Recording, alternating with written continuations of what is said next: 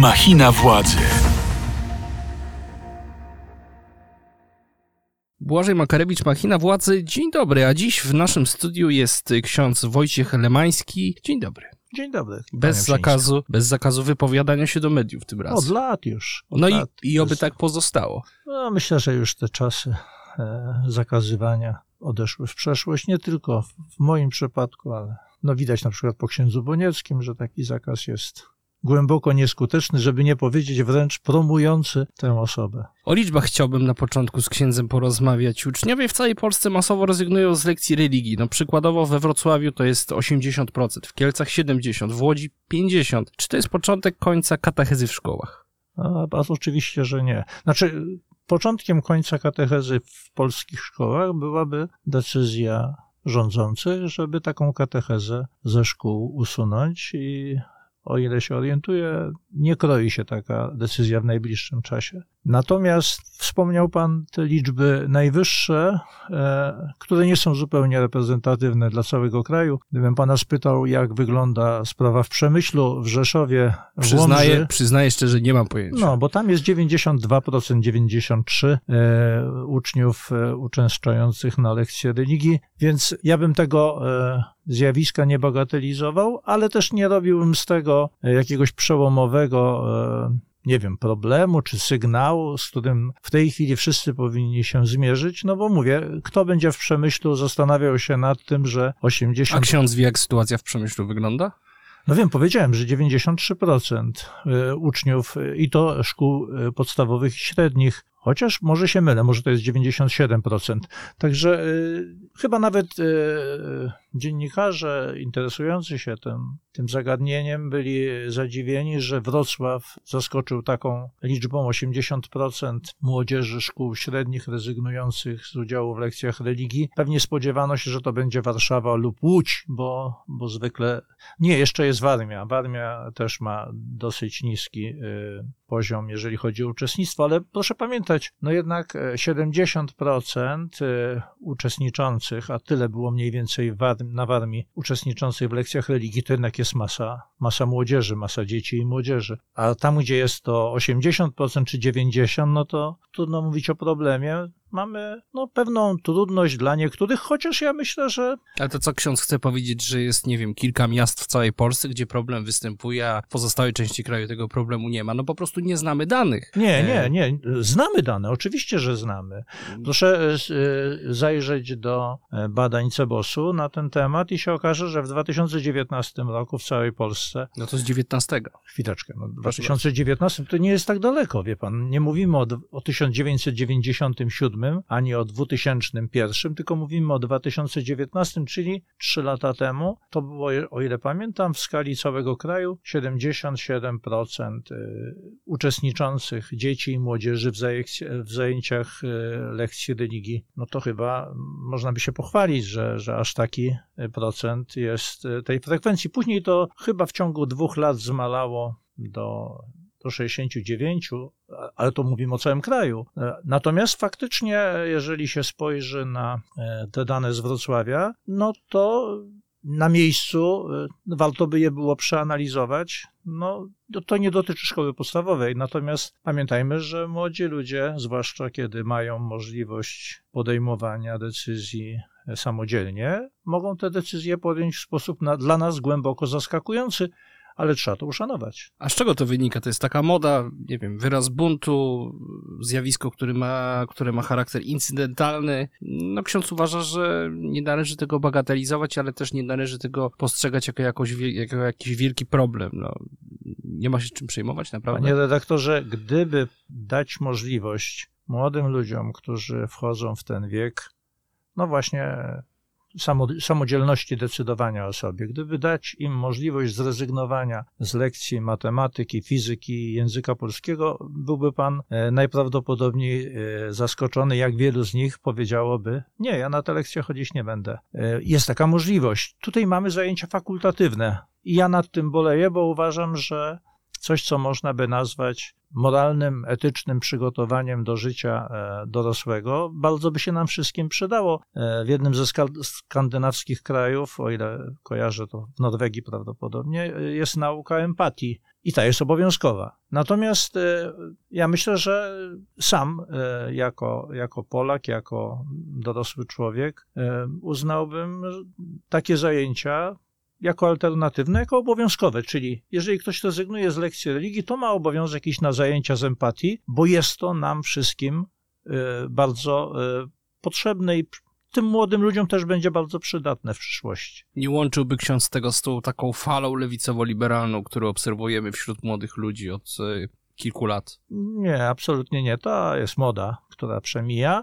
Natomiast e, jeszcze raz powtarzam, mam taką historię e, od moich przyjaciół z Białorusi, gdzie byłem przez kilka lat. Otóż oni swojego syna posyłali od najmłodszych lat do szkółki piłkarskiej. Proszę mi wierzyć, e, jakież było ich e, rozczarowanie i zaskoczenie, kiedy ten chłopak, który no, doszedł do wieku samodzielnego decydowania, powiedział, że on już nie chce więcej chodzić do tej szkółki. Ojciec był tak załamany, że z nim nie rozmawiał przez kilka tygodni. Otóż e, trzeba umieć uszanować decyzje tych młodych ludzi, ale w granicach, które no właśnie społeczeństwo wyznacza. Społeczeństwo mówi, że jest obowiązek szkolny. Musimy się uczyć języka polskiego, musimy się uczyć matematyki, fizyki, chemii, historii i teraźniejszości, jak to e, słyszeliśmy. Natomiast ta teraźniejszość to jest również e, właśnie przygotowanie do życia e, z innymi ludźmi, z dorosłymi ludźmi, z ludźmi, którzy podejmują bardzo różne wybory.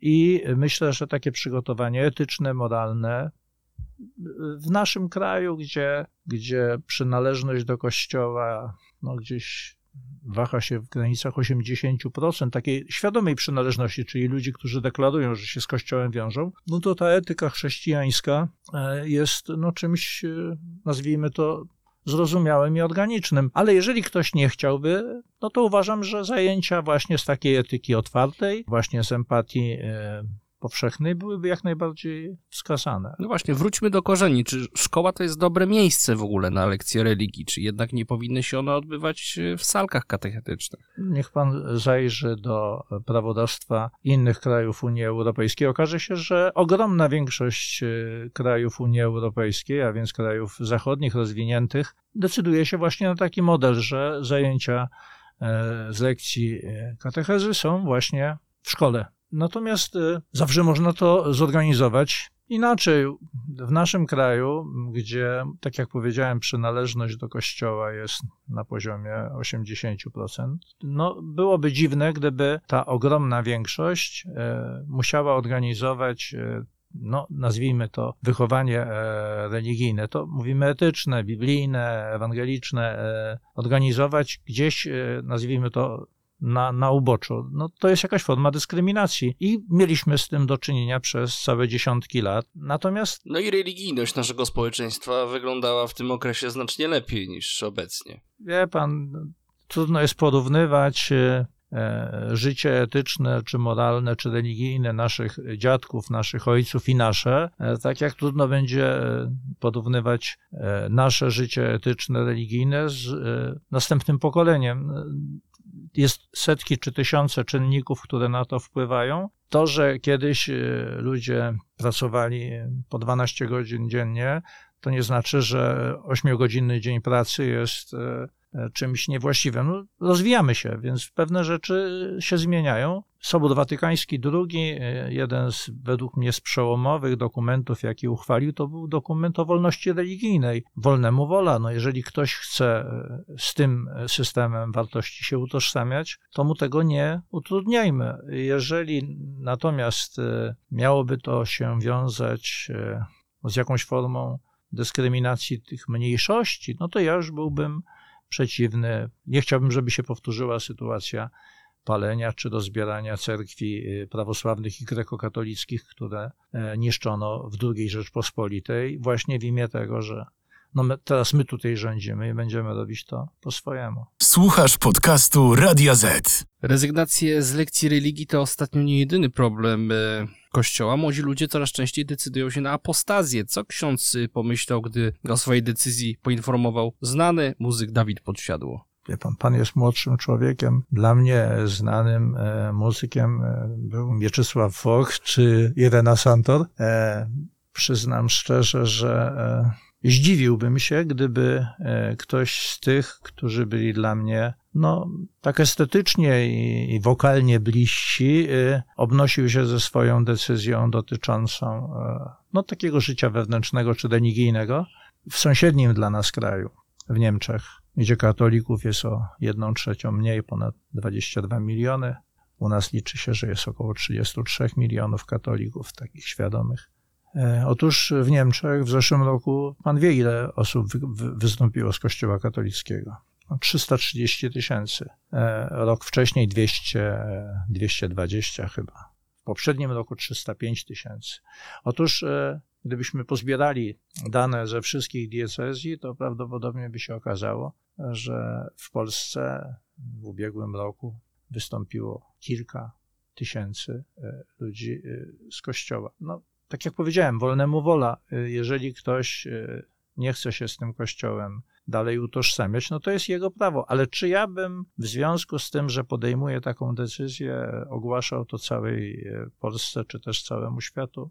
Powiem szczerze, że Mamy na przykład w seminarium, była taka zasada w seminarium duchownym, że, że przyjmuje się tych, którzy spełniają jakieś kryteria, ale potem przez całych sześć lat brama seminarium jest otwarta. Jeżeli ktoś po dwóch, czy po trzech, czy po pięciu latach mówi, że nie, to nie jest moje miejsce, to nikt z tego powodu nie rozdziela szat albo też nie powołuje komisji, która by badała, dlaczego ktoś zrezygnował. No, to jest jego decyzja. Ja to rozumiem, ale mówi ksiądz o tych liczbach, e, o tym przykładzie niemieckim. No, czy nie obawia się ksiądz, że za kilka lat taki scenariusz powtórzy się w Polsce? Absolutnie się nie obawiam. Zresztą, wie pan, odejście z kościoła nie jest czymś, co traktowałbym w kategoriach e, aksjologicznych. To znaczy, ten człowiek, który odchodzi, przecież nie jest e, skazany na zagładę, na e, dyskryminację, na, na jakąś formę traktowania gorzej niż ci, którzy w kościele pozostają.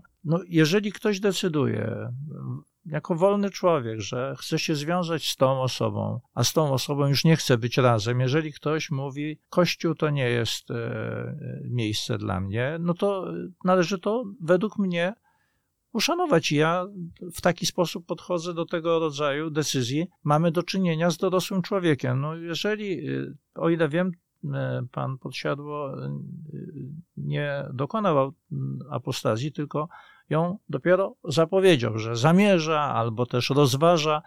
Wie pan, wygląda to trochę no, niedojrzale. Tak ja to odbieram, bo gdybym się dowiedział, że, że po jakimś czasie, że pan podsiadło jakiś czas temu zrezygnował, odszedł i na pytanie, e, co pan sądzi o kościele, powiedział: Ja nie będę się wypowiadał, bo ja od kościoła odszedłem, to bym też to uszanował. Natomiast zapowiadać, że ja zamierzam, rozważam, no jest to taka trochę dziecinada. Czyli ksiądz podpisuje się pod tymi słowami innego księdza, Daniela Wachowiaka, który powiedział, że im mniej takich katolików, właściwie im mniej byle jakich katolików, tym lepiej. A nie, niech pan mi nie przypisuje takiej opinii. Ja uważam, że e, można być poza kościołem, być wspaniałym Polakiem, wspaniałym człowiekiem, wspaniałym mężem, ojcem, e, bratem. E, co więcej, może się e, ten ktoś spotykać e, z katolickim księdzem czy z katolickim biskupem i wieść rozmowy na temat właśnie muzyki, na temat historii, na temat e, antropologii. Natomiast e, to, że on e, z tym kościołem się już nie utożsamia, to jest tylko i wyłącznie jego decyzja. Byłoby, chyba by się pan nie spotkał, nawet w Polsce, z takim pytaniem, że ktoś spotyka się z drugim człowiekiem i Mówimy o biskupach, o, o kardynałach i pierwsze pytanie, a czy pan należy do kościoła? No, chyba się coś takiego nie zdarzyło. No, rozmawiamy ze sobą jak dorośli ludzie, natomiast ta przynależność religijna jest naszą wewnętrzną, czasami uzewnętrznianą, ale decyzją. Nie ruszajmy tego. Także do księdza Wachowiaka w tej y, sprawie się nie, nie, przy, y, nie będę przywiązywał i nie będę jego opinii podzielał. Ale nie słychać ze strony Kościoła takiego języka zachęcającego, przyciągającego. Być może no, takie głosy gdzieś są, ale no co się przebija? Przebija się arcybiskup Jędraszewski, który mówi o tęczowej zarazie. Przebija się Tadeusz Rydzyk, e, który mówi o księdzu pedofilu, że miał pokusę. Panie redaktorze, a wymienił pan dwie postaci, jedną e, arcybiskupa, jedną zakonnika. No akurat te, przy, te przykłady, które przebijają się Chociaż do niech opinii by pan spróbował wymienić jeszcze pięć takich. No, Mamy ponad 130 biskupów, zakonników mamy e, chyba 8 tysięcy. Niech pan spróbuje wymienić jeszcze pięć takich postaci, które wyraziście zachowują się w sposób, który budzi pana wątpliwości czy e, dezaprobatę. E, Ja bym panu e, mógł wymienić biskupów, czy nawet arcybiskupów, których postawa według mnie również w takich sytuacjach, nazwijmy to trudnych, niejednoznacznych, jest e, wzorowa. Biskup Muskus, e, arcybiskup Ryś. Myślę, że takich biskupów e, moglibyśmy wymienić wielu. Zakonników pewnie na pęczki. Zawsze się w każdej, Rosjanie mają takie powiedzenie, że nie ma rodziny doskonałej. W każdej rodzinie może się trafić ktoś, kto, no, kto jest e, kulą u nogi tej rodzinie, ale nie przestaje być bratem, nie przestaje być e, ojcem, nie przestaje być mężem. Otóż wydaje mi się, że no, jest taką wyrazistą postacią arcybiskup Jędraszewski. No i chyba też wpływował w strukturach Kościoła.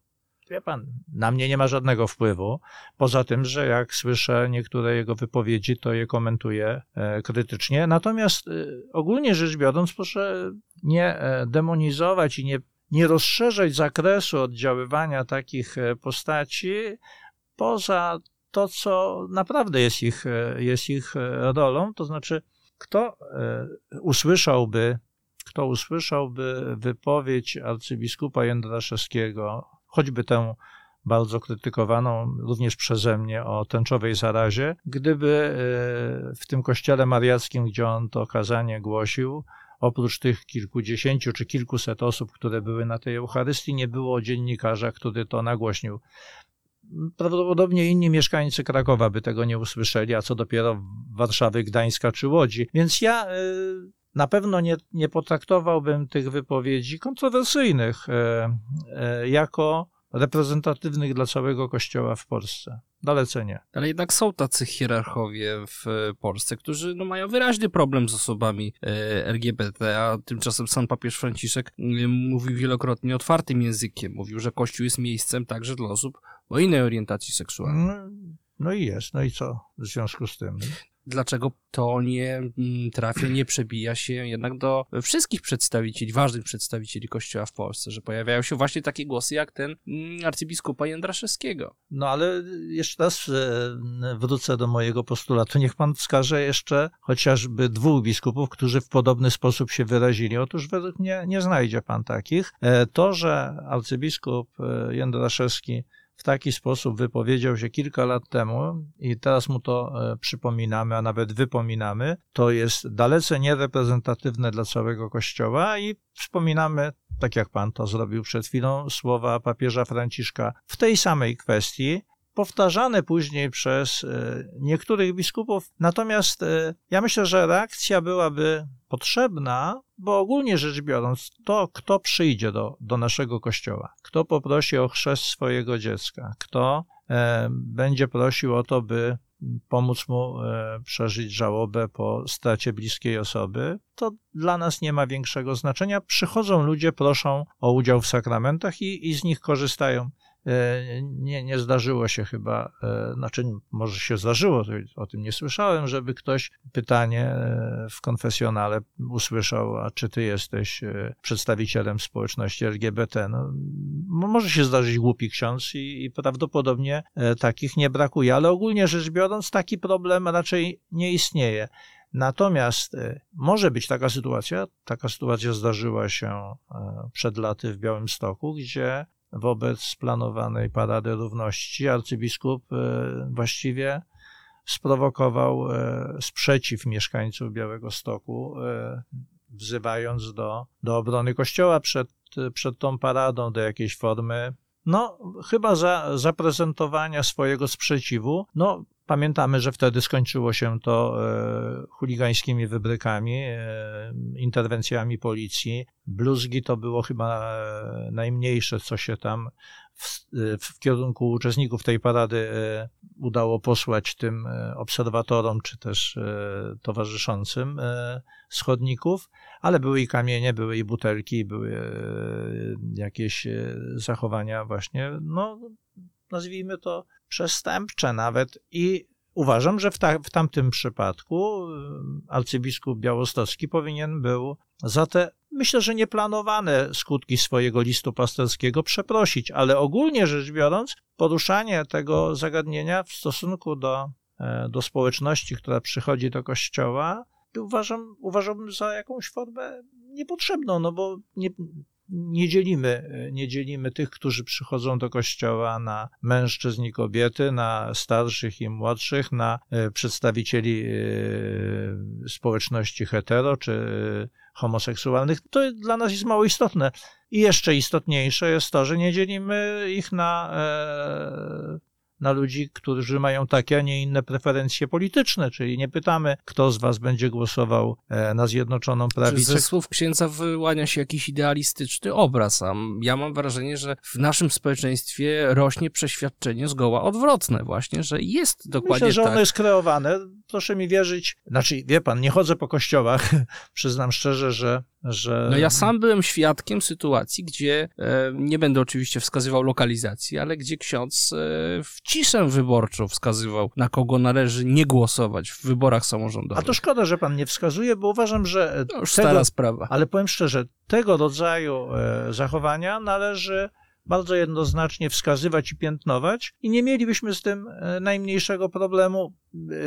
Myślę, że gdyby spytał pan, zaprosił tutaj do studia i spytał o o reakcję na tego rodzaju zachowanie któregokolwiek z polskich biskupów, no może poza arcybiskupem Jędraszewskim, ale każdy jeden by powiedział, że to jest absolutnie niedopuszczalne i prosi o, o, wskazanie tego, tego miejsca czy tego kapłana po to, żeby go zdyscyplinować, czyli ukarać, bo tak to się nazywa. Już nie mówię o łamaniu ciszy wyborczej, bo to jest e, samo przez się zrozumiałe, ale proszę mi wierzyć, byłem sam e, proboszczem najpierw e, pięciotysięcznej parafii, a później w parafii ponad trzytysięcznej byłem jeden. I czy ja mogłem narzucić tym ludziom pogląd na jakąkolwiek sprawę? Prawdopodobnie, jakby pan spytał tych e, kilka tysięcy ludzi, którzy się ze mną stykali, to powiedzieli, nawet nie wiemy, na kogo on głosuje, bo trudno jest to wywnioskować. Ja jestem od głoszenia Ewangelii, ja jestem od głoszenia zasad etycznych czy moralnych, które przyniósł albo które rozwijał Jezus z Nazaretu. Natomiast to to powiem taką ciekawą historię. W pewnym momencie e, uczyłem w szkole i w tej szkole był punkt wyborczy i ja miałem zajęcia w poniedziałek e, i przyszedłem i na e, drzwiach, szklanych drzwiach tej szkoły wywieszone były wyniki wyborów. I ja się dopiero z tych wyników dowiedziałem, jaki jest rozkład sympatii politycznych moich parafian, bo ja nie byłem w stanie tego w żaden sposób ani poznać, ani się o tym dowiedzieć, a już co dopiero wpływać. I się dowiedziałem, że, że to jest parafia, w której są i takie, i takie, i jeszcze inne mm, wybory polityczne. Oczywiście anonimowo, no bo tam było napisane, ile głosów która partia zdobyła. Było to dla mnie e, zaskakujące,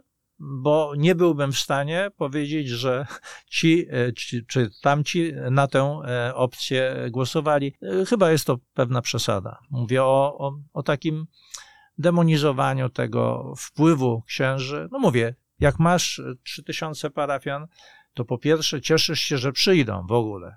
Po drugie, jeżeli słuchają, no to bardzo dobrze, ale jeżeli mieliby ci zwrócić uwagę, że ksiądz powiedział coś, no tak mówimy, w podzielonym, e, w podzielonej społeczności, co nam nie odpowiada, no to byłoby to bardzo e, przykre. No więc staramy się pilnować języka, żeby, żeby czasem kogoś nie e, zranić, nie dotknąć, nie, no nie dotknąć czuły jakiejś takiej struny. Czasem jak się coś wydarzy, no to pilnujemy się, żeby w takiej, no to jest naj, naj, najczęściej to jest na pogrzebach, kiedy mamy do czynienia z jakimiś dramatycznymi okolicznościami śmierci, no to człowiek, który towarzyszy tym ludziom, stara się tych dramatycznych okoliczności nie dotykać, właśnie po to, żeby tego bólu nie powiększać.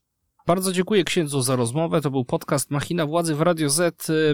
Naszym gościem był ksiądz Wojciech Lemański. Zapraszam do słuchania naszego podcastu w playerze Radio Z, w aplikacjach streamingowych oraz w serwisie YouTube. W kolejnym odcinku spotka się z Wami Mikołaj Pietraszewski. Dziękuję bardzo. Do usłyszenia. Kłaniam się. Wszystkiego co najlepsze.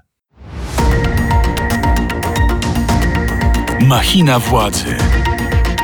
Więcej podcastów na player radioz.pl